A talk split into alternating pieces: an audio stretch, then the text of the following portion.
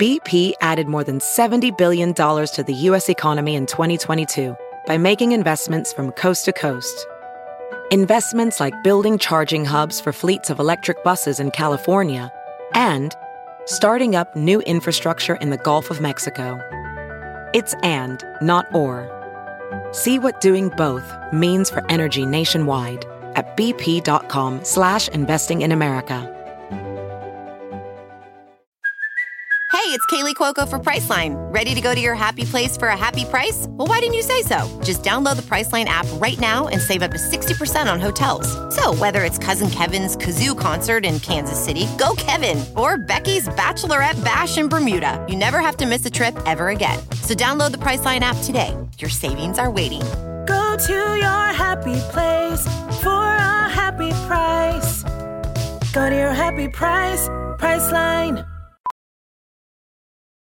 VR training platforms, like the one developed by Fundamental VR and Orbis International, are helping surgeons train over and over before operating on real patients. As you practice each skill, the muscle memory starts to develop. Learn more at meta.com slash metaverse impact. As you write your life story, you're far from finished. Are you looking to close the book on your job? Maybe turn a page in your career? Be continued at the Georgetown University School of Continuing Studies. Our professional master's degrees and certificates are designed to meet you where you are and take you where you want to go. At Georgetown SCS, the learning never stops, and neither do you. Write your next chapter. Be continued at scs.georgetown.edu slash podcast. The following is a presentation of the Speed Sport Podcast Network. Mike Wallace doesn't have all that much driving experience. For the last three or four years, he's put in his views in this business. Mike Wallace comes down to the line. He'll pick up the win. It's Fast Car to NASCAR with Mike Wallace. The battle's for the lead. Mike Wallace gets by Jason Leffler. Mike Wallace comes off turn number four. A great move in that corner. He comes to the line and will win. From grassroots to the top of the racing world. Hear the stories of NASCAR's biggest names and how they made it all the way. Who was Tony Stewart before he was Tony Stewart? I could barely make enough money to pay attention, let alone to try to survive. From the Speed Sport Podcast Studios, powered by My Race Pass, here are your hosts, Mike Wallace and Jeff Kent. Welcome to Fast Car to NASCAR with Mike Wallace, part of the Speed Sport Podcast Network, powered by My Race Pass. My name is Jeff Kent. Strap yourselves in, pull those belts tight. We'll take you on a journey from short tracks across America to super speedways and everything in between. We're brought to you today by Mark Ficken Ford Lincoln on South Boulevard. The team at Mark Ficken Ford Lincoln works hard every day to be a community partner in supporting their customers, local businesses, as well as being involved in local charities and programs. Visit FordLincolnCharlotte.com today for your next vehicle selection, service appointment, or collision need. Today's guest competes full time in the NASCAR Cup Series. They are on top of the world, Mike, right now, having won back to back at Richmond and Michigan. He is the 2012 ARCA Racing Series and 2015 NASCAR Xfinity Series champion. Quite a resume for a young guy. In the Cup Series, 280 races over nine years, four wins, 48 top tens. Xfinity, 74 races over four years, three wins, 36 top tens. ARCA, 57 races over five years, 10 wins, 43 top tens. He's the driver of the number 17 Ford Mustang for RFK Racing. Welcome, Chris Buescher. Chris, say hi to Mike Wallace. What's going on? I appreciate y'all having me on here. Man, we are excited to have you on. And you know what's crazy, Chris? You're such a quiet guy that I never realized you've had such a stellar career. I mean, really, I, and I mean that in a modest. No, I I mean, mean, right? it's Because I was looking at the resume and I'm like, he's a he's a young guy. yeah, but all those wins and the championships, and uh, you know, you you don't seem to stir a lot of controversy or nothing. So uh, kudos to you, buddy. Well, I appreciate it. We try and do that by design sometimes, but uh, no, I mean it's been um, a, a little bit of a of an underdog story throughout a lot of a lot of our career, and uh, and and I'm I've been okay with that a lot of a lot of the times. So yeah, I've been able to kind of just sneak through and uh, you know quietly have our success and uh, and keep keep plugging away. Well, you know, I, I, that brings us to our our main question, and all of our fans. Jeff, how many fans do we have? How, The whole world is listening, Mike. The entire world. Okay, well, Chris, the whole world is listening, so don't don't get nervous or nothing. but So the way you said that worked out perfect and tied right in. The concept is that we go back early on when um, you know you first had the desire or were exposed to motorsports, and uh, and our fans love it when the guest tells the story instead of us telling the story. So we're going to come to current all this great success you're having this year, but how about let's go back to give us a year, give us an age when you first were exposed to motorsports. We're going to go that far back, I would say you're going to run into about five or six years old. Um, okay. And so at five years old or six years old, and we'll even give you to seven just to give you a, a break in case. Okay. But five or six, that. five or six. What uh, what was the first experience you had that uh, exposed Well, you?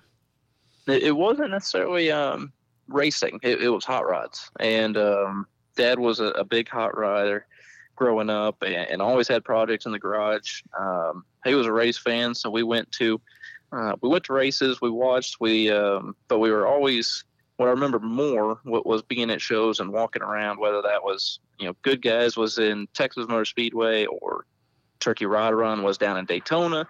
Um, you know, you're just there for several days, and uh, I got to see cool stuff. I remember playing on the on the playground in uh, in Daytona when I was about that age somewhere, and um, I, I think it was probably somewhere around the Do lot now. So uh, kind of a, a big full circle swing, but um, that was that was my initial run into it. Um, just loved being in the garage, trying to help out. Uh, not sure that I was always helping. Sometimes felt like I was slowing Dad down, but always being around something that was uh, loud and most of the time fast, and uh, just trying to trying to tinker a little bit. So just caught a bug early on and, and took off from there. What part of the country did you grow up in? You and Dad and those hot rods. Uh, Where, where did you live at at that time?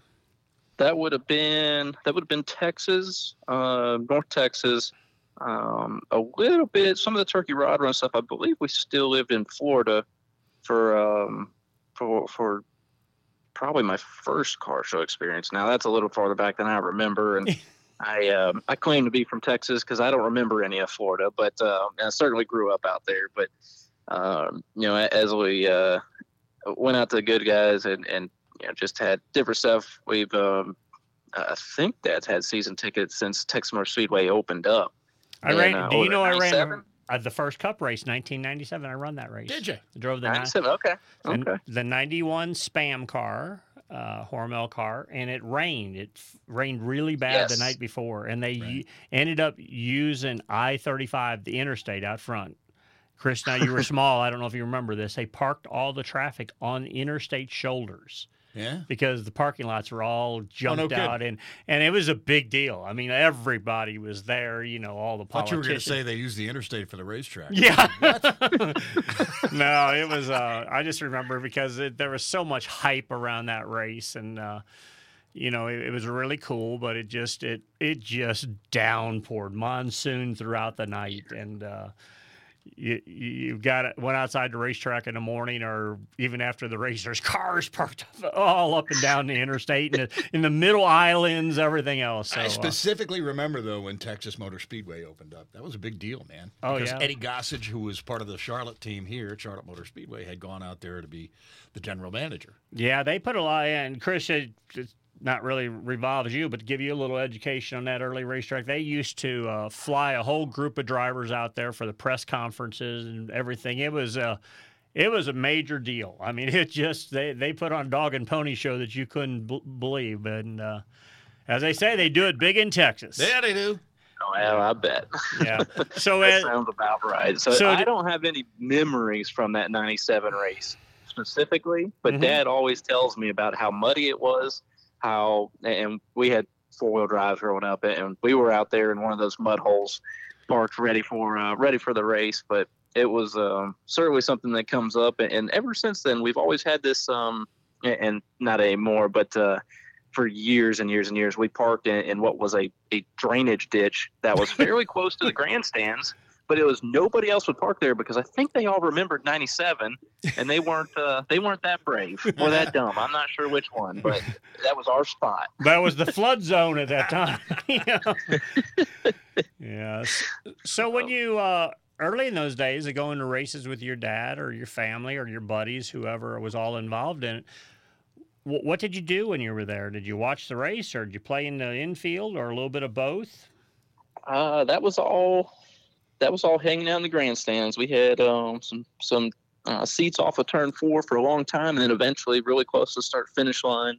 Um, never really did any camping out there, and, and only recently have we had really friends that went out and camped and tailgated. So we kind of just came in for the race. We sat in that traffic for you know four or five hours leading up to race time, and uh, you, you know when it was just absolute chaos trying to get in these places. But um, that was that was the, the, the gist of it. I mean, we we didn't do a whole lot more than to come in for that race and uh, hang out in the stands. I, I you know, again, it, it's a long time ago, and I have very limited memories of uh, of what we were doing. But um, you know, it wasn't just cup racing either, right? It was trucks, it was Xfinity, it was Indy. Uh, you know, there was all kinds of racing going at Speedway and the Good Guys car shows. So we were out there, you know, half a dozen times a year. You maybe go a little bit more. So certainly have a, a, a lot of time put into Texas Motor Speedway and, and a lot more nowadays. That, that's great. You guys took in all the events. So when when would it have been that um, you first you first looked at a race car that you would be involved with, or first sat in the seat of something, or a go kart, or something like that? It was a motorcycle. Motorcycle, And it okay. was that would have been six years old, and got a little 50cc. I think it was a Suzuki. Um, went out to a local soccer field around Plano, Texas, and terrorized people that were probably trying to enjoy soccer games. Crashed into the uh, in the goal net once or twice. Um, you know, flipped off the handlebars, going through drainage ditches out there way too fast. That was that was the start, and uh, and then it quickly turned into we need a place that we're not going to get yelled at, and uh, so we started going to um, Mo- Mojave Village Creek, and I think it was Mojave Valley, and uh, two two motocross tracks when I was really young. Did a little bit of flat track racing. Um, went out there to start practicing, and uh, and Dad's telling me, like, I think you need to try and run this race, and I'm like, no, no, I'm, I'm too nervous. I'm too nervous. I don't want to do it. So he made me do it. We went out there and won our first race on a little flat track on a 50cc KTM at that point, and I was like, all right, I, I'm I'm hooked. This is this is it. So kind of just took off from there, and uh, we made it a couple years on 50cc bikes, and, and I flipped over the handlebars race on one of the motocross tracks at that point. Um, mom seen me get run over by a kid, and that pretty much did me in. Hey, do you I know knew where that story was headed because we've talked to other drivers and whatnot that started out on two wheels. The transition from two to four usually happens when mom gets involved. Yeah, yeah. You know, it was funny. I'm sitting listening to him, and we had Travis Pastrana on two weeks ago. And Travis, Oh, is, it's almost like the same story. I'm listening. It's Yeah. like, oh my God, these guys started exactly the same way at the same age. So I'm not as brave as Travis Pastrana, and um, and I I think my mom put her foot down a little bit more on the two wheel side of things. So Yeah. So I, I have to share this if you guys don't mind me sharing. I think, and Chris, I think you would enjoy it. Now I'm I'm a grandfather now, right? I've got three grandchildren. So there's this meme out on TikTok, and it's got it shows two grandparents standing there with the heading to say. You don't know if you did right for the grandkids. And here comes some little kid on a 50cc. he must be running 70 mile an hour up the hill past them. And they Oh, just, I saw that. I saw that video. I saw that When you- online. That is hilarious. When you're describing it, I'm thinking, oh my God, I just seen this. and Grandpa's just shaking his head. right? yep, I know exactly what you're talking about. I've Yeah. seen that one. Yep. yes, sir. So uh, the the day that mom, uh, or the the period of time that mom said, okay, probably, of course, she probably looked at your your dad and whatever your dad's full name is, that's what she called him by at that point. You're right. okay, it. W- w- Chris needs to get off the motorcycle now. Hey, help me with something because it's went back and forth. Uh, when I raced a little bit against you and seen you and all that around the racetrack, you were Chris Buescher. Is it pronounce the last name for me properly? It's it's just Buescher. Buescher. Okay. So Yep, you were yep. you were Chris, and then you turned into a rock star in the last few years, and it's Christopher. what, what what changed that? I want to hear that story. I know that's not an old story. That's current. And, and is it something? Is that something you started, or was it Michael Waltrip? Because I swear I was watching a race one time. You know how he does all his, the Yeah. pre-race stuff and all that, and he called him Christopher Buescher, and I'm like, his name So- is Chris. So uh, this is um this is a Dale Jr. Uh, blame game right here. Okay. So we were at Richmond. Uh, this would have been the last fall race. So it's actually the race that kind of turned my opinion on Richmond because for a very long time I've I've told everybody to fill it with water, stock it with fish, and be done. Like I, I've hated that place my whole career. and um, so the last fall race there, we ran really good and uh, brought fast race cars. Something clicked. Uh, we were running down Harvick for the win, and Christopher Bell was also very fast on a different strategy. And so they were kind of bouncing back and forth on the broadcast over Chris Buescher and Christopher Bell. And somewhere in there, Dale just committed to Christopher. and uh, and I think he got it wrong about three times. And I think he realized it. And it was one of those moments that it's like, well, if I admit I'm wrong, then it's going to be a big deal. So I'm just going to keep going and maybe no one will notice. Well, that did not happen. And I became Christopher for the next uh, foreseeable future. And uh, what was good about it was, or was funny about it, we had a, a good laugh over it and had a good time. It was obviously, I think we finished third that day. It was a really, really strong day and had a lot of stuff to, to kind of goof off about. And um, the amount of people that were telling me that I was going to have to legally change my name to Christopher because Dale Jr. willed that. And I'm just sitting here like, that's not a problem. My name's Christopher. So you don't really have to change, yeah. this is not as big a deal as y'all are making it out to be. I promise. Like, you you had been given a name from the Holy Grail, Dale Jr. You know, so so let me tell you, the m- person that was most excited to hear Christopher over the broadcast was my mom. really, She, finally using the name she gave me. So yeah, she was she was the biggest Dale Jr. fan of anybody at that that given time, and that's a hard feat to uh, to to accomplish, right? And and I promise she was she was on board with it. and, and so the the last few, and we'll take a break here in a second. The last few weeks, a month or so, are we on Chris or Christopher? Because I know you got Christopher on the car at one time, or where are we at on that right now? Yep. So we've we've kind of gone back to uh, we've gone back to Chris um, because God, we're trying to use it as a, a good luck charm, and, and Christopher seemed to be working, and um, something went bad along the way. So we went back to Chris, and uh, and now we've won a few races with it that way. So I'm Beautiful. not so sure we need to go back. That's, that's a great story, and more to come. You're listening to Fast Car to NASCAR with Mike Wallace on the Speed Sport Podcast Network, powered by My Race Pass and NASCAR Digital Media. Hi, it's Mike Wallace. You need to get behind the wheel of a vehicle that's built tough with Mark Ficken Ford Lincoln. Right now, you can get $500 off any new or used vehicle that we have in stock. That's right, $500 off any vehicle that is currently in stock.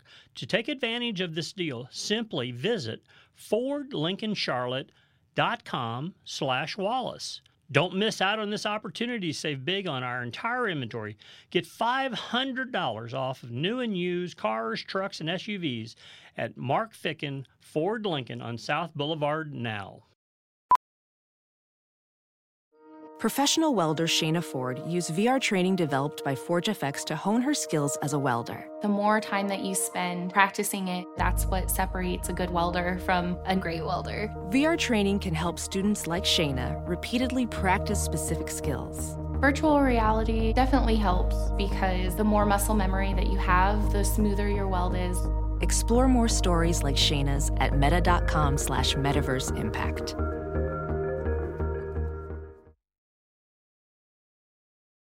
Welcome back to the Speed Sport Podcast Studios. You're listening to Fast Car to NASCAR with Mike Wallace. My name is Jeff Kent. We're brought to you today by Mark Ficken Ford Lincoln on South Boulevard. The team at Mark Ficken Ford Lincoln works hard every day to be a community partner in supporting their customers, local businesses, as well as being involved in local charities and programs. Visit FordLincolnCharlotte.com today for your next vehicle selection, service appointment, or collision need. We're talking to Chris Buescher today. And once again, here's Mike Wallace. Well, I have to say, and we're not going to clue the fans in, we're going to keep the world thinking, but that, that was a great break. We got a discussion of a lot of name changes and everything along the way, but. Uh, Maybe so- we should keep recording during the breaks. Yeah. You know, be like Be like you know, releasing you know uh, bloopers, a Yeah, blooper reel. We'll we'll try that in the future. But uh, I don't right. know if that's a good idea. That's how you get people canceled right there. Okay, never mind. W- We're not into the cancel culture around here. Just to let you know, Okay. Chris, you can say Okay. whatever you want. You're not going to get a. You're not going to offend anybody. But uh, all right, so we're going to go back to seven, eight years old when Mom decided you were going to get off the motorcycle because I, I interrupted with the Chris, the Christopher deal. We're back to Chris. You're winning races. So let's go to the day that Mom said, "What's your dad's name?" Uh, Jim. Jim. Probably James, right? I'm It's telling you, James. James, he's going to four wheels. James, I'm tired of that boy getting hurt. Now I'm telling you, you're going to park him or you're going to get him on four wheels.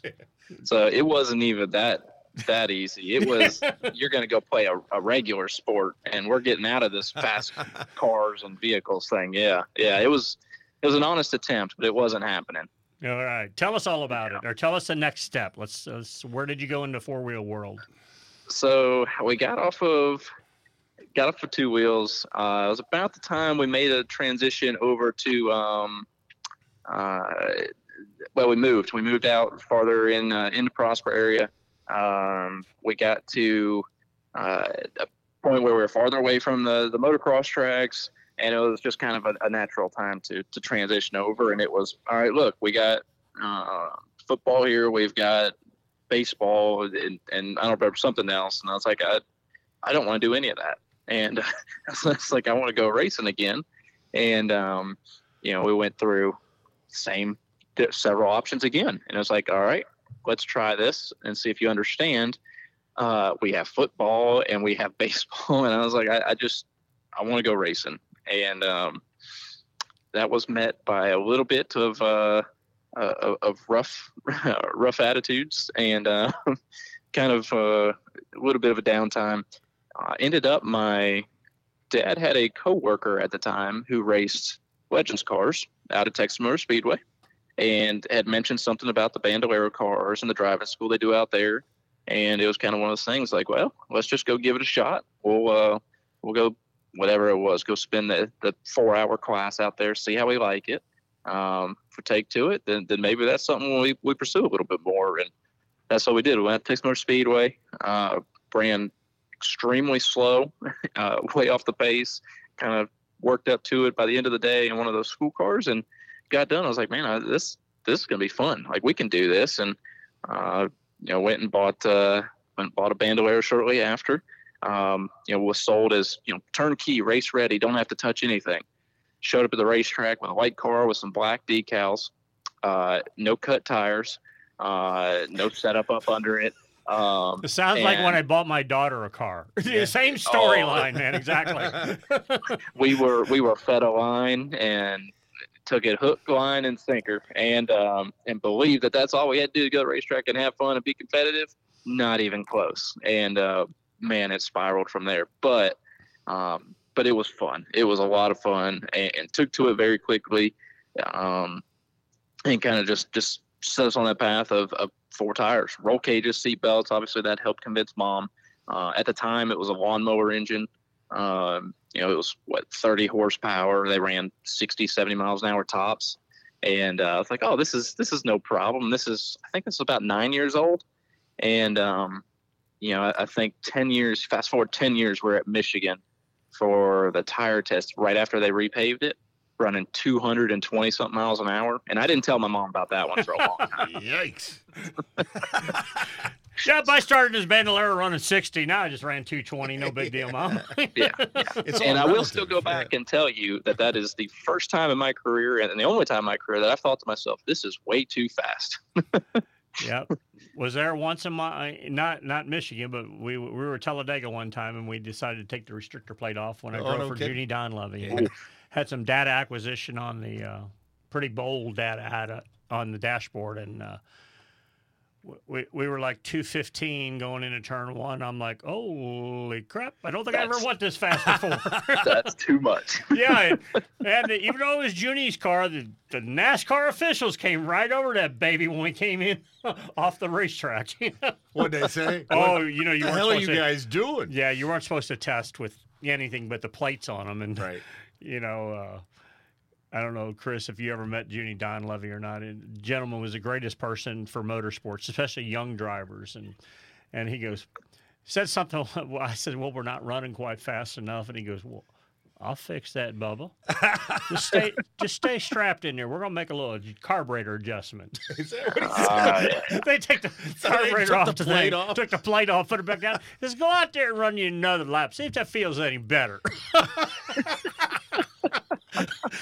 I don't, I don't, I don't know how that fit into running 220, but that's it's just kind of the same story there. But yeah, Whatever it takes. yeah. So you, uh, the Bandolero deal was going, then you went to many years later you're at Michigan running 220. So how long did it take you to? Uh, did, were you did you win races in the Bandolero car ever, or did you just kind Uh, of? yep. Yep. Yeah, we, we took to that pretty pretty quickly. Um, took a couple of races, and uh, you know, being out there with other cars on track, and uh, you know, got hooked up with um uh, Cherokee Racing, one of the, locals that that took care of a bunch of cars, and got some got set up under the car, got some tires for it. Um, went out there and uh, you know put a bunch of tire marks down both sides. Um, I remember, I think it was my first race, maybe my second.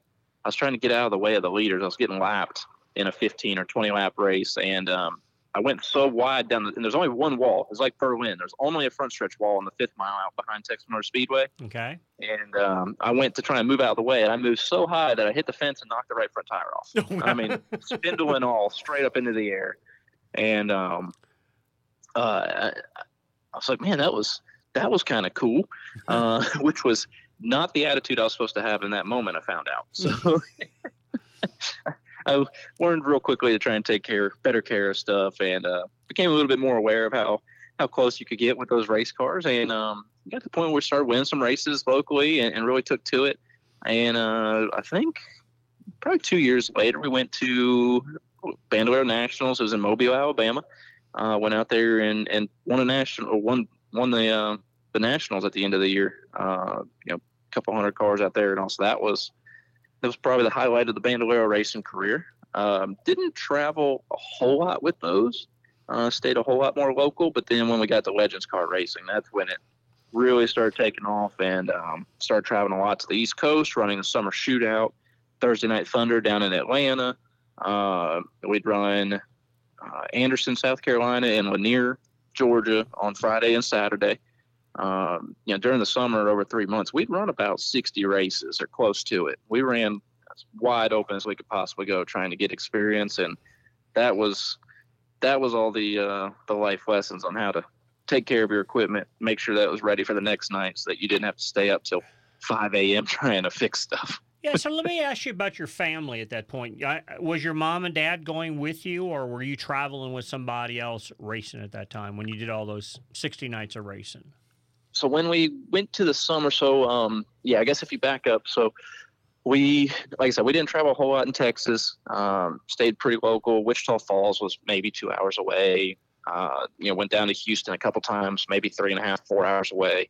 Um, in Texas, that's local racing. And uh, on the East Coast, you got 25 racetracks, Yeah. if not more, uh, of options. But that's what we had. Um, you know, Dad went to all those races. When we got to Legends Car Racing, when I was 12, 13 years old, um, started changing a little bit. We um, uh, met a guy who is is now one of my best friends. Had Speedway Legends had a, a program that um, you know, took care of, of race cars. He had a uh, basically a house car that uh, helped you know, show what they were capable of, so they could bring in customers and and work on them as well. Had about I don't know, probably six to eight cars there, and um, you know, we were at a point where Dad couldn't really commit to to traveling near as much as, as we needed to to try and you know pursue it a little bit more seriously. And so uh, went over there, uh, started renting some space from from them at their shop, and um, you know, started started learning how to race and started learning how to how to legends car. And let, uh, me interrupt you just for a second and ask this question. And it, it sounds personal, but it's not. It's like trying to inform all the kids in the world out there today about racing. At that time, was your par- you, you, your parents, and friends funding your racing? Were, were we they? were funding our racing. Yeah. yes. Okay. Because there, Yep. there's a lot of times there's this big misconception anymore that oh you, you just go race like kids don't realize you have to pay for this stuff A- and uh, you know we as grown-ups realize that very few people get the opportunity to race but you know in the world that's listening to us there's some kids listening so I The want them entire to- world. the entire world I, The I- entire I just want them to realize that there is a commitment involved, not just your passion. There's a financial commitment someone has to make. Okay, I'm sorry.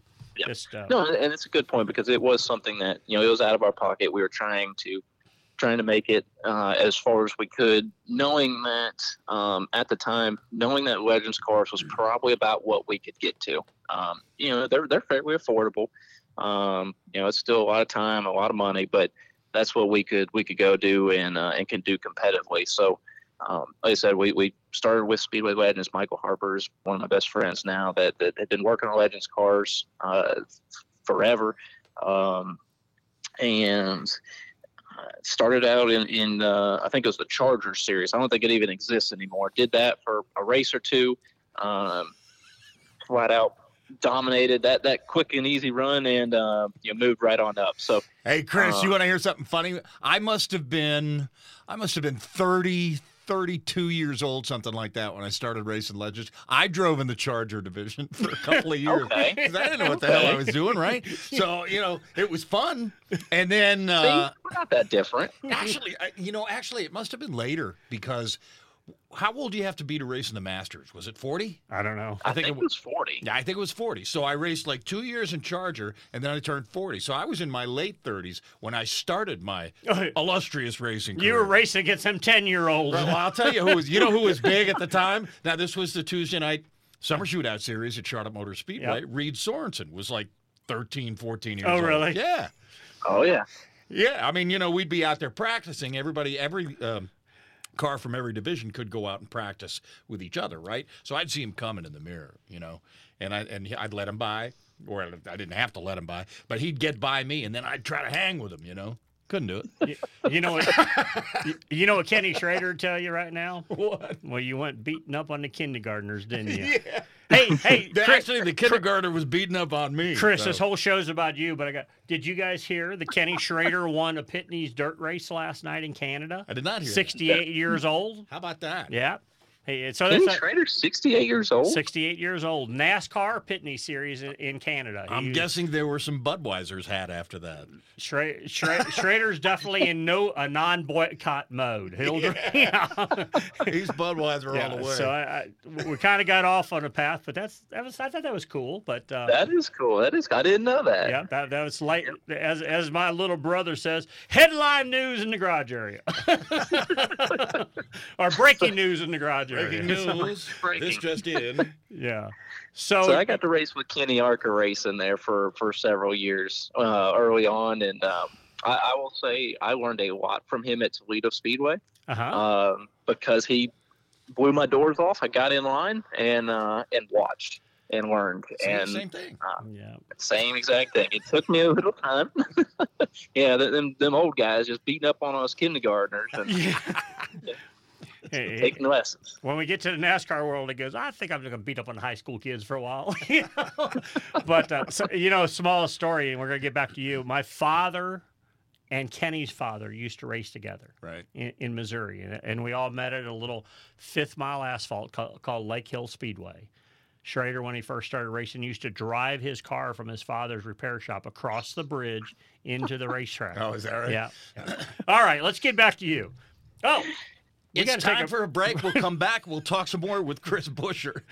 You're listening to Fast Car to NASCAR with Mike Wallace on the Speed Sport Podcast Network, powered by My Race Pass and NASCAR Digital Media.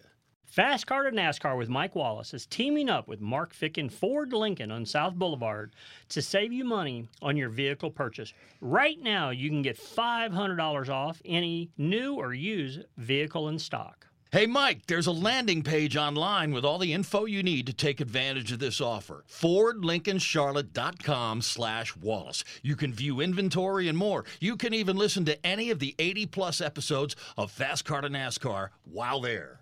Ready to elevate your home? Picture this central heating, a cozy fireplace, or your dream walk in closet. Build a backyard oasis, go green with solar panels, or start a business. It's all possible with Figure's home equity line of credit. Unlock up to $400,000. Apply online in five minutes. Funding in as little as five days. Head to figure.com and transform your home. Figure Lending LLC, DBA Figure, Equal Opportunity Lender, NMLS 1717824. Terms and conditions apply. Visit figure.com for more information. For licensing information, go to www.nmlsconsumeraccess.org. Welcome back to the Speed Sport Podcast Studios. You're listening to Fast Car to NASCAR with Mike Wallace. My name is Jeff Kent. We're brought to you today by Mark Ficken Ford Lincoln on South Boulevard. The team at Mark Ficken Ford Lincoln works hard every day to be a community partner in supporting their customers, local businesses, as well as being involved in local charities and programs. Visit FordLincolnCharlotte.com today for your next vehicle selection, service appointment, or collision need. We're talking to NASCAR Cup Series driver Chris Buescher. Once again, here's Mike. Mike Wallace. Well, Chris, we kind of got off on a tangent talking about different things there, but let's go back to the to legend cars. You you were racing with your buddies out of Texas. You were starting to travel more, run a run a season about sixty races. Pick us up from there. Yeah, and so that was um, like I said, it was it was expensive. We were doing it out of pocket, and um, it was just to the point where uh, I had to start traveling a little bit more. I had to start getting a little bit more serious about it. Uh, I had started winning races, and um, and and semi-pro, and um, you know, kind of got to the point where it was running well enough became became the house car of uh, of Speedway Legends, and, and that really helped kind of get us going down the path where we were able to do more. So, uh, ended up you know becoming the house car. Started started working on our stuff, getting it better. Uh, took on a bunch of customer cars. I actually went to went to work uh, working on all those customer cars so that we could basically make our, our racing cash flow uh, a whole lot easier, uh, so that we could we could race more and that we could travel more, and um, you know kept taking on customers as long as we were winning, we could keep keep people coming in and uh, buying race cars and, and take care of uh, of their kids, take them to the track, teach them, and uh, and get them uh, up to winning races too. So that was um, really how we, we maintained the next three to four years Legends car racing and, and traveling around and, and pursuing uh, pursuing national events and and race wins. Now we never ran for points, and I've said it a lot in the media the last several months. Um, you know, as we've been running towards playoffs here and uh, on the Cup side, it, it's points keep coming up. People keep asking about points. Well, you're in a good spot in points. Do you just need the points race? And and I'm sitting here and I got sick of it. I'm like, look, we, we don't points race. We show up to the racetrack to win. And when you win races, the points come with that. And that's how we grew up racing. We did not chase track championships. We did not chase national points. We went to racetracks that we felt like would challenge us, that there would be new people there that were different than places we've been, and we'd figure out how to win. And, and that's how you grew up. Uh, that's just what we what we were after. It wasn't about running, 40 nights at, at one home racetrack so that you could say you got a, a points championship at the end of the year. It just wasn't wasn't what we were after. So uh, go forward you know, back to 13 years old. Uh, like I said, we're, we're you know, taking care of a bunch of customer cars, um, and, and, it was one of those conversations right before the summer. School got out, and um, sitting in the living room with my parents and and uh, my, my best friend now, and it was one of those sit down and say, if you want this to be a career path, it's going to get a whole lot harder.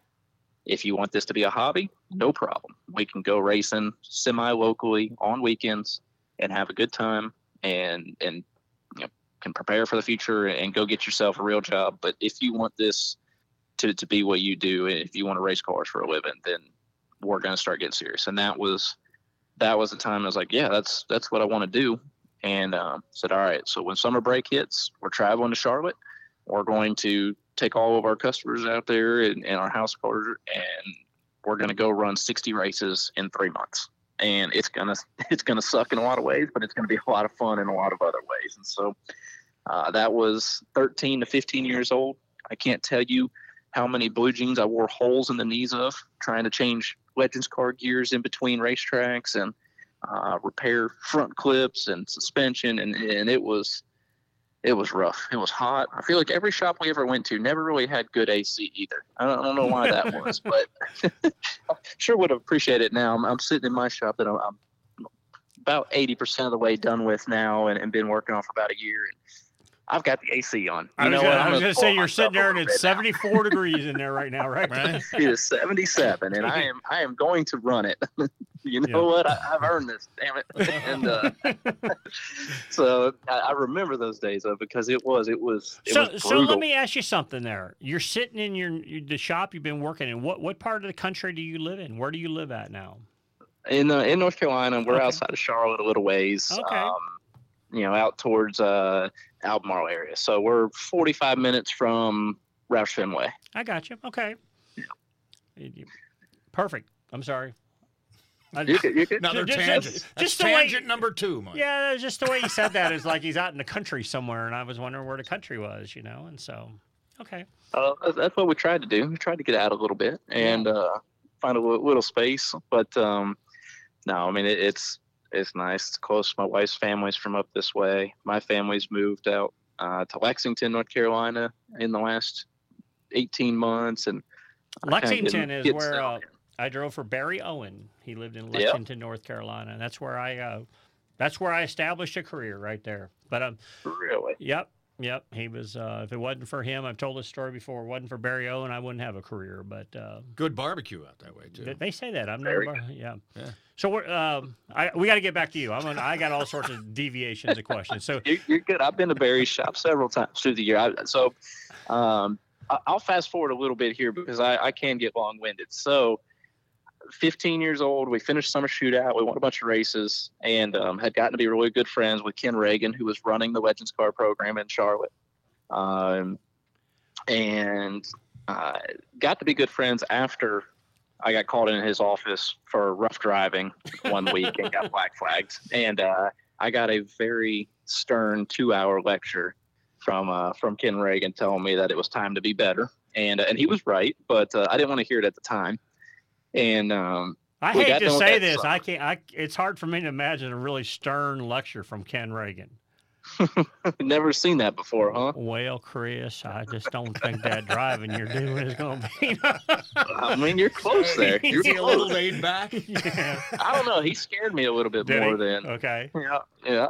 But it was um, it was one of those you, you remembered it. You're like, okay, it, it's he's not wrong. You know, went out there and uh, used a few people up in uh in, in race and got to where we wanted to go until we got black flags. So um, I thought Legends cars had bumpers for a reason. They they seem to be But replace Uh, some damn things every race, so I they know must be. right, right. I mean, we had to replace it anyway. So We used I to mean, cut the tabs off every week and do. yeah, yeah. You remember they were what four dollars for tabs or Oh twenty five dollars? yeah, we used to make we used to make my own our own for my daughter and my son, and hell, we'd go to racetrack with ten fronts and ten rears for each car. You know, Kurt Andrews used Oh, to tell me they had to they had to replace the rear bumper on mine uh, a lot. He said, "I'd like to replace the front bumper on your car every now and again." he was telling you someone. Yeah. yeah. Okay. so, so the rough driving probably came from. Uh, I, I got told at some point that um, I'll pay for front bumpers, but you're paying for rears, and uh, that that kind of lights you up a little bit and uh, makes you start going forward a little bit harder. But no, it was um, it was the end of that summer. Like I said, we ran really well. We won a bunch of races, and uh, sitting there with Ken Ragan. And he's like, "Look, you know, David's running for for Roush. He's very early in his career there. Uh, you know, if you want to pursue this as a career, then then you're going to have to move to Charlotte." He said, "And I'll call your your your mom and dad, and I'll tell them, and um, you know, figure out how to get y'all out here." And you know, got home, had that conversation with my family, and, and they were in no place to move. I've got two younger sisters as well. Um, you know, one was was very heavily involved in in some local gymnastics. Um, you know, all their friends are out there. Mom and dad were out in, in Texas for work, and it just wasn't wasn't feasible. And uh, Ken Ragan wasn't really one to take no for an answer. He said, uh, "Well, if they can't move, what about you?" and uh, I was like, "Well, I think that's probably a mom question." And uh, yet again, another hard conversation with mom talking about if we wanted to pursue the the racing side of things, it was going to take a move to Charlotte. And um, Ken Ragan said, "Look, David's moved out. I've got a, a an empty bedroom here." I said, "If you'll uh, if you'll come out here, you'll homeschool to finish out your high school. You'll go work at David's shop in the afternoons and go spend time volunteering at pit practice down at Roush. Uh, you know, be home at, at I think it was 6:30 for dinner every night. Cut the grass, and uh, you know we'll, we'll, feed you. We'll put a roof over your head, and, and we'll make the best effort we can to uh, to, to, turn this into a, a career path. And um, that was a hard conversation to have with mom at 15 years old. So. Uh, yeah, but that, that, that, was a very gracious deal from Ken say, Ragan. That's a pretty it? amazing offer. It really is. It, it was. Yeah. It was, and, and, something you just you, you don't hear about very often. Um, I, have never heard a, a, story quite the same in my timeline. I know through the years you hear a lot of guys that moved in onto uh, couches with people and. Yeah, but uh, you're you're 15, man. You're you're still a a, a That's boy. A big deal, yeah. you know, That's a big deal. Didn't even have a driver's license. yeah. Right. yep, couldn't even get around. I had to get a ride. Uh, David's mom had to give me a ride to the shop after I homeschooled in the morning, just so I could could get around. But um, it, it, was something that we talked about. I said, look, this is this is the way to do this. This is the way to, to pursue it. If we're serious, it's time to go. And um, you know, the, the, Ragan family was so good to me uh, throughout my whole career, but especially through that time. Um, you know, moved out there, moved in with them, worked in David's shop, whatever they had going on. My first job, uh, when I went over there, they had a five gallon bucket of all the nuts and bolts that scatter on the floor when you're building stuff. Yeah. Yeah, I got to sort that and put that into the nut and bolt bin. You talk about a terrible job. That was it. well, well, I don't know if you know it, Chris, because you've kind of come along at a later time in life. You are big time if you had a five gallon bucket and it had some new bolts in it, you know, and, and it, you needed one bolt, you dump the whole darn bucket out and then it would lay there. But, uh, yeah, good. You put them in a bolt nut tray. That was nice. Yep, yep. So that was that was my that was my job. And hey, I operated that way out of that five gallon bucket for a while too. And uh, uh fortunately, Fastenal's hooked me up. Now I got nice blue nut and bolt bins in the shop. I am set. You know, we I'm, have, I'm telling you, I'm getting spoiled out here. we have, like it. we have a picture of you behind us on a TV screen here, which you'll see. Uh, and I'm thinking, I'm, I'm picturing your shop, and I'm thinking, five gallon bucket. I bet he's loaded with Fastenal tools and dividers and you know bolt nut bends and all the cool stuff. The little lockers. His his shop probably looks like some industrial complex right now. we're we're slowly working our way there, so they're they've taken very good care of me. wonderful, wonderful. That's that's cool. So it it is, and it's um you know it, it's like I said, it, it was one of those moments where you know, the, the Ragan family really stepped up, helped my family out. Um, you know, it wasn't it wasn't that it cost us anything to do it, right? It was, you know, look, we're gonna we're gonna house you and feed you if you'll, you know, go work in David's shop and, and help him out in return. So, and, so um, if you don't mind me, we only got two minutes left in this segment. What why did the Ragan family take a liking to you? What what was what what did you do or what what did they see in you? I mean, other than you must have been talented, but that's a big commitment from somebody to tell somebody, well, you can move in with us, and we'll, we'll kind of pay the you know to house you. Yeah. So it, it um, so Michael Harper, that of Speedway Legends that I was racing for out in Texas, he was from South Georgia, close to the Ragans, knew the Ragan family. So when we came out here, already had a little bit of connection with with Ken Ragan. Oh, okay. He was okay. running the Legends car program. Like I said, I got I got put in his office originally for something not so good, and um, I think as a kind of uh, our um, rehab process. Ken had us come over for for Sunday cookout, so we'd watch the races, we'd cook burgers, and uh, and, and we'd we'd hang out and and talk a little bit of racing, watch watch the race on TV, kind of slow down and and take a breather for our uh, for our weeks that were so busy. So I uh, just got to be be close to them, and and you know he was very keen on trying to uh, to help young drivers, much like Jack Roush, and you know one of the few few organizations that was really working hard to to do driver development, as a lot of teams weren't really interested in it, and um, you know with, with, help from Ken and him pushing, and he's continued to do that with kids that are that are coming up through Legends Car Series, trying to to help uh, point and direct and, and give advice to to find that way. So I think that was the the big part of it, and you know we spent several several summers doing that uh, and hanging out with them on Sundays and um, kind of set us up to, uh,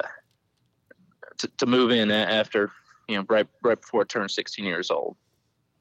Man, what a great story. Take a time out here and crank it up a notch in segment four. You ready? Yeah, we'll have to speed up segment four. We're going to run out of time. You're listening to Fast Car to NASCAR with Mike Wallace on the Speed Sport Podcast Network, powered by My Race Pass and NASCAR Digital Media. Hi, it's Jeff Kent. You need to get behind the wheel of a vehicle that's built tough with Mark Ficken Ford Lincoln. Right now, you can get $500 off any new or used vehicle that we have in stock. That's right, $500 off any vehicle currently in stock. To take advantage of this deal, simply visit FordLincolnCharlotte.com slash Wallace. Don't miss out on this opportunity to save big on our entire inventory. Get $500 off new or used cars, trucks, and SUVs at Mark Ficken Ford Lincoln on South Boulevard now. Welcome back to the Speed Sport Podcast Studios. You're listening to Fast Car to NASCAR with Mike Wallace. My name is Jeff Kent. We're brought to you today by Mark Ficken Ford Lincoln on South Boulevard.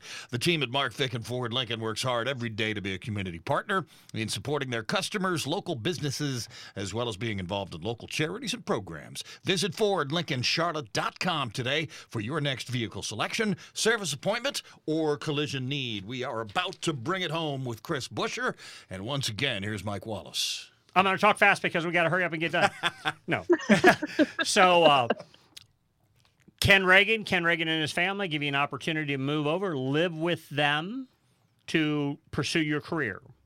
You're at Ken Ragan's house, you're working at David's shop, you're going to Roush's now and then. Where do you go from there? So, we were able to work out a deal with Roush um, for a, a development program uh, when I was 16 years old.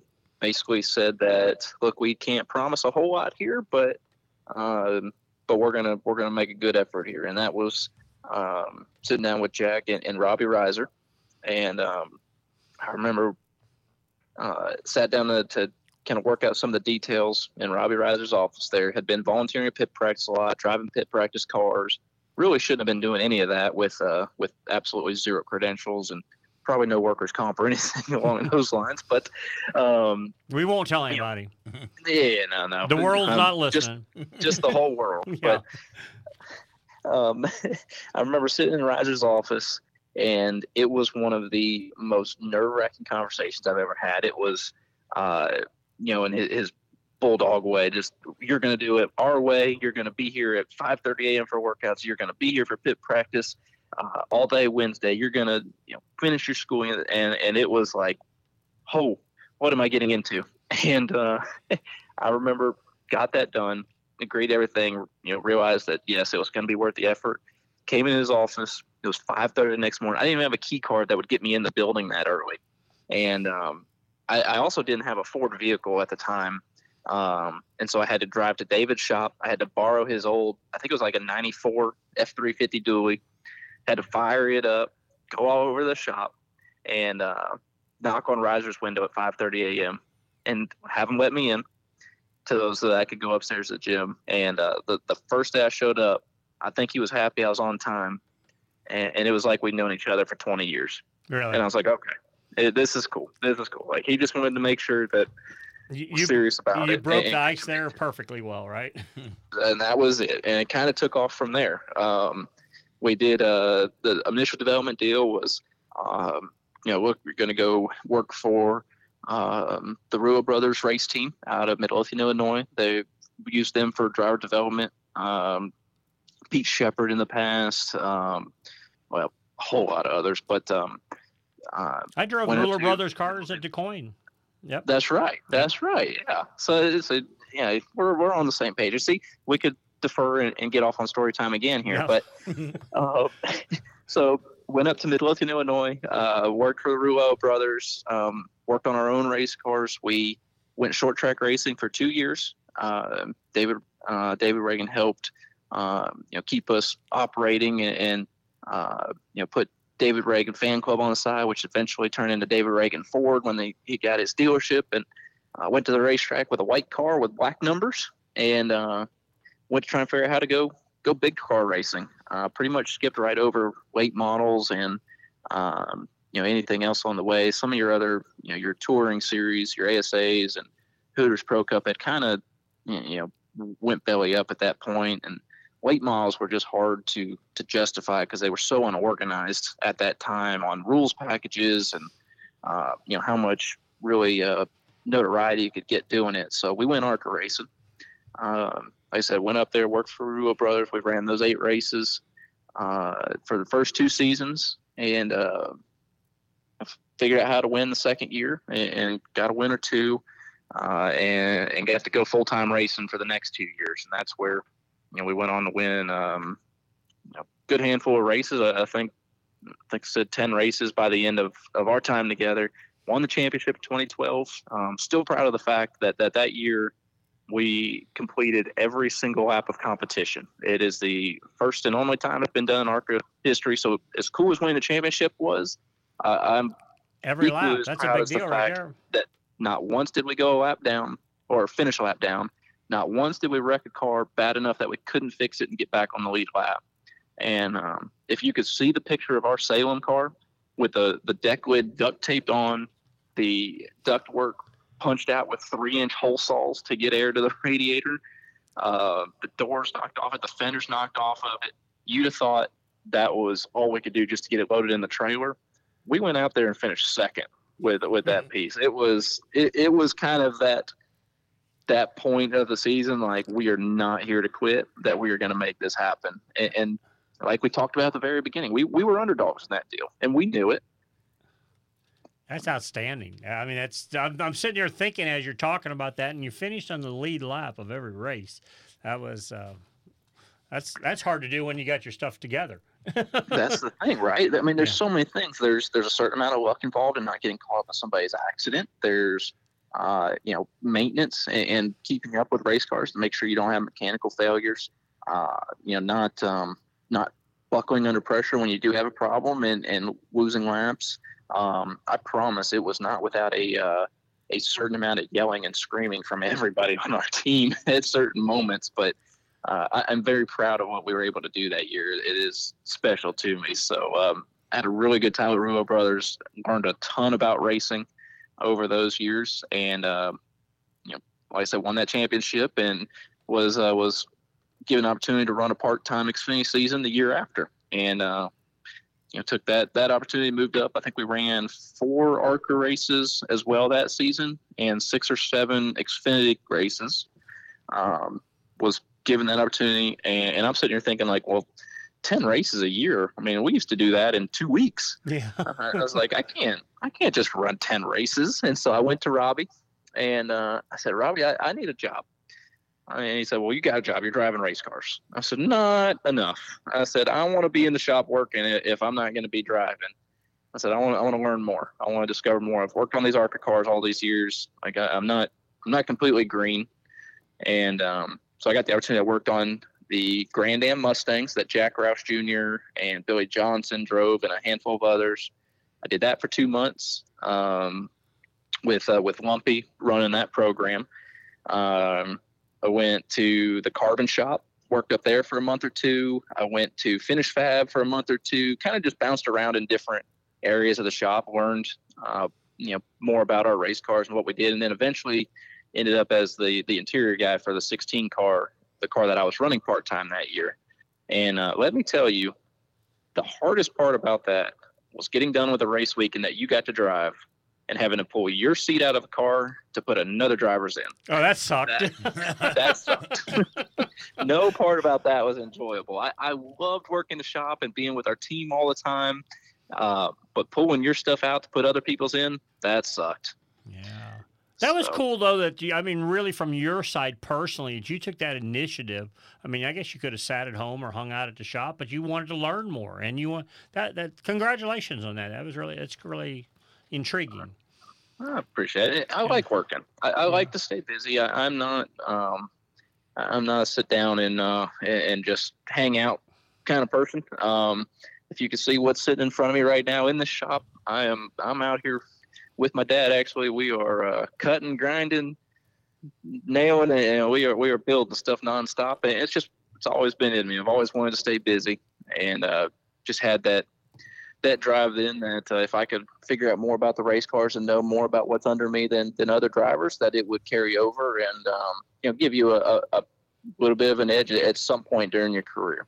Okay, so fast forward here. What- uh, The the Xfinity Series program. How did you get that opportunity?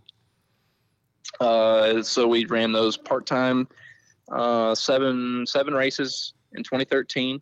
Uh, 2014 was kind of pieced together with uh, some help from Ford. It was supposed to be a full time season. We missed Daytona because of a uh, that was group qualifying. Um, we waited till too late, and a crash happened on our up to speed lap into qualifying.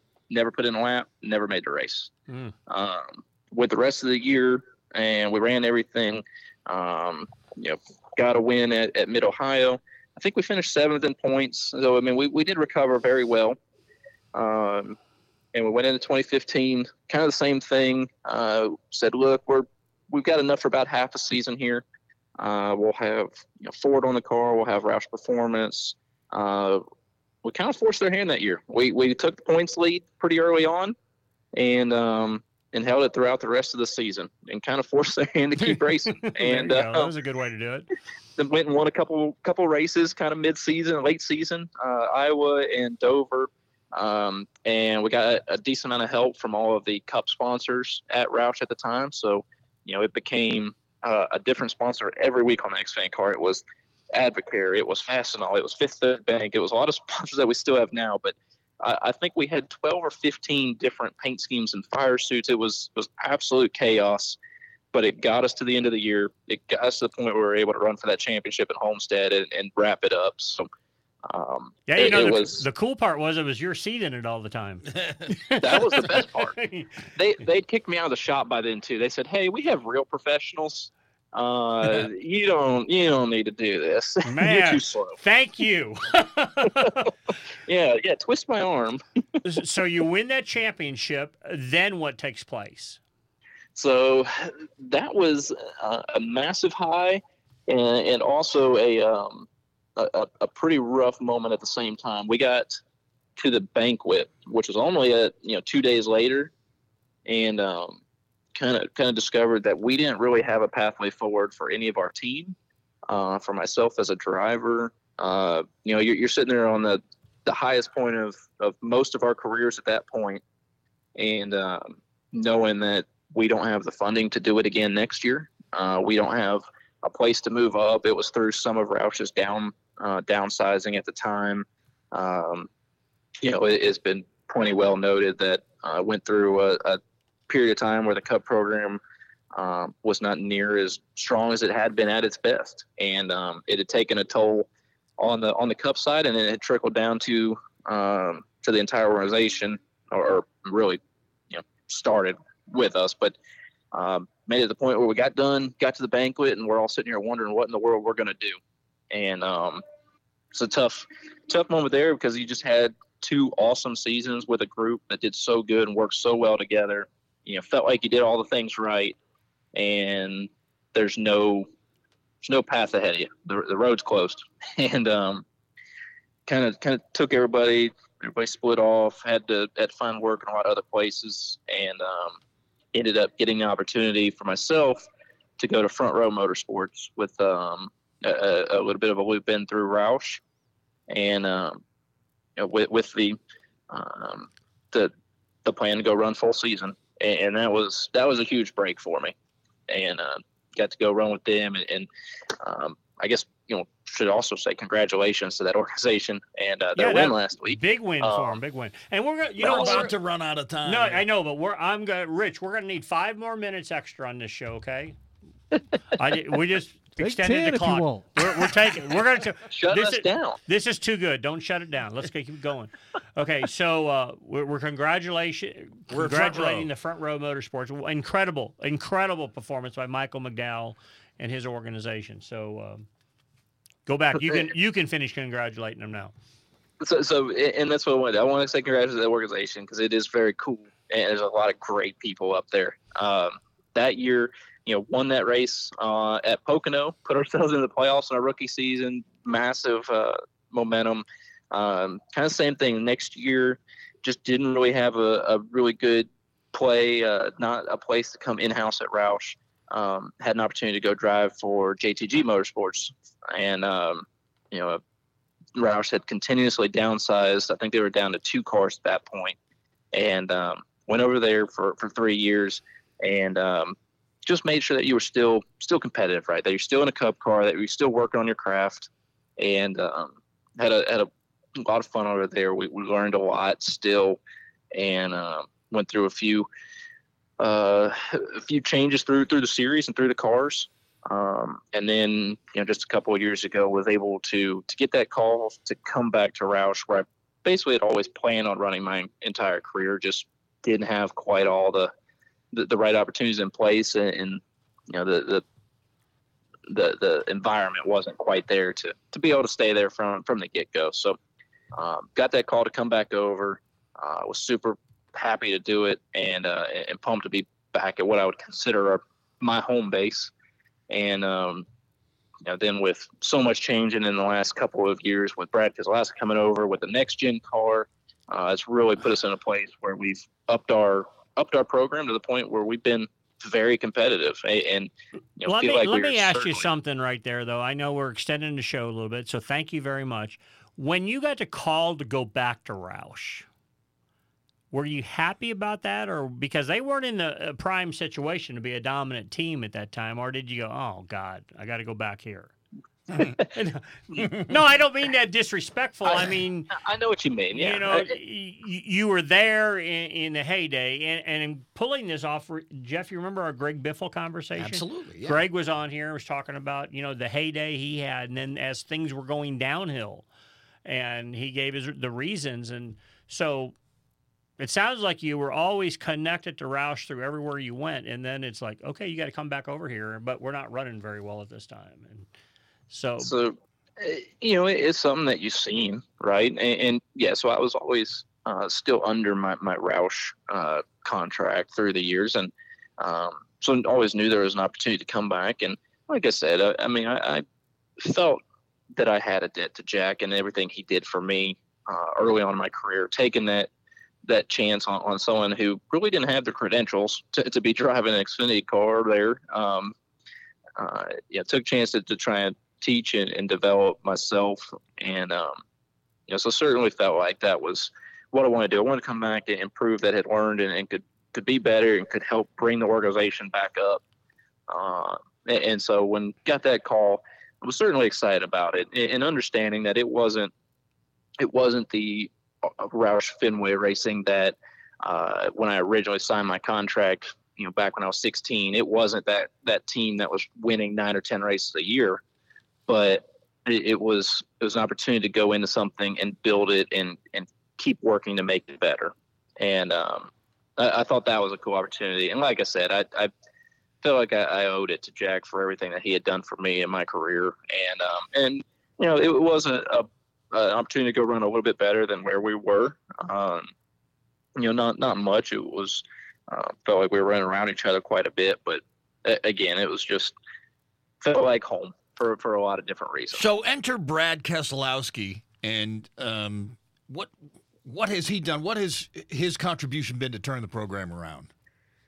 You know, there's um, we don't have time for that. We would need another segment or two. but uh, what I will say is, uh, Brad's come over with a lot of uh, racing experience, a lot of life experience. Um, you know, between uh, his his dad and, and his race teams, between his truck team, between his uh, advanced manufacturing company, Brad, and, and, his time with Penske, he had a, uh, a very specific mindset on what he wanted to do with a race team. And the next gen car provided the, the foundation to really adapt way more towards that. Um, and, and, I think it really gave Jack and, and Roush that, that plan going forward of, of where the company would be heading it would be in good hands. It would be in in the hands of a racer, uh, and, and, I think that that was kind of the, the, the marriage there. And some of it is a little bit you know over my head, and, and I don't know much about. But when he came in, um, you know, the first thing that happened was uh, we cleaned everything up, and uh, we got rid of a lot of that that stuff that had acquired in, in back rooms and closets and under stairs. See what and- you're just talking about. Yes, They- you, they you guys had- had a yard sale. They had auctions. They had auctions. Iron Horse. Auction did all their auctions. I seen all this Uh-huh. stuff. Yep. And I went to one of those auctions and bought a bunch of stuff Yeah. because I There you. You couldn't believe how cheap you bought it, did you? See, you are like you joke. are a hoarder. All right, we're going to run out of time once again. Fast forward though to 2023, and you guys seemingly are on your game. I mean, uh, between you and Brad, you're both top ten in points. So you, you you had back-to-back wins just a couple of weeks ago. Uh, talk about that. How much fun that is, and and and going forward, what to expect. It, it's a blast. It, it has been so much fun to to be this competitive week in week out. Um, the wins are are awesome. Uh, the fact that one came at a short track and one came at a two mile racetrack is fantastic. Uh, what I've been very clear to try and tell everybody is what I am most excited about is the fact that we are not limited to super speedways. We are not labeled as super speedway racers anymore. We are not labeled as road course racers. We have been competitive short tracks, big tracks, speedways, road courses. Um, we won't talk about the dirt. And uh, it- you know, across the board, we've been very competitive, and, and that's that's the measure of improvement for me and for our organization, and, and that's what gives me hope that that we are in a place where we can drive into the playoffs, uh, that that we can make a, a splash there, and, and that we are on the right track to continue to build this back up to what RFK was in its in its you know heydays. I'd say you're there, brother. Congratulations. Yeah, congratulations. Thanks for extending the show with us. I couldn't I just couldn't let it stop. You you're too good and love to have you come back on another time and and discuss some more things and uh man, just since you're on this big a run right now, I know you're not a points racer as you said, supposedly. That was back in the day. but uh go ahead, win the points, win the championship because the world knows that most people that come on fast car to NASCAR, Good things happen. good things happen to. Immediately after being on the show. Yes, it's sir. proven. Yeah, Time it's and time again. So- Perfect, perfect. Well, when you say it like that, you want to do this next week? Yeah. Uh, well, you know, we're. How about the sun two weeks from now? I got a guess for next week. Yeah. so. All right, Chris Buescher, thank you for the time today. Best of luck rest of the year. Absolutely. Thank you, gentlemen, very much. Thank you, Chris. You've been Appreciate listening it. to Fast Car to NASCAR with Mike Wallace on the Speed Sport Podcast Network, powered by My Race Pass and NASCAR Digital Media.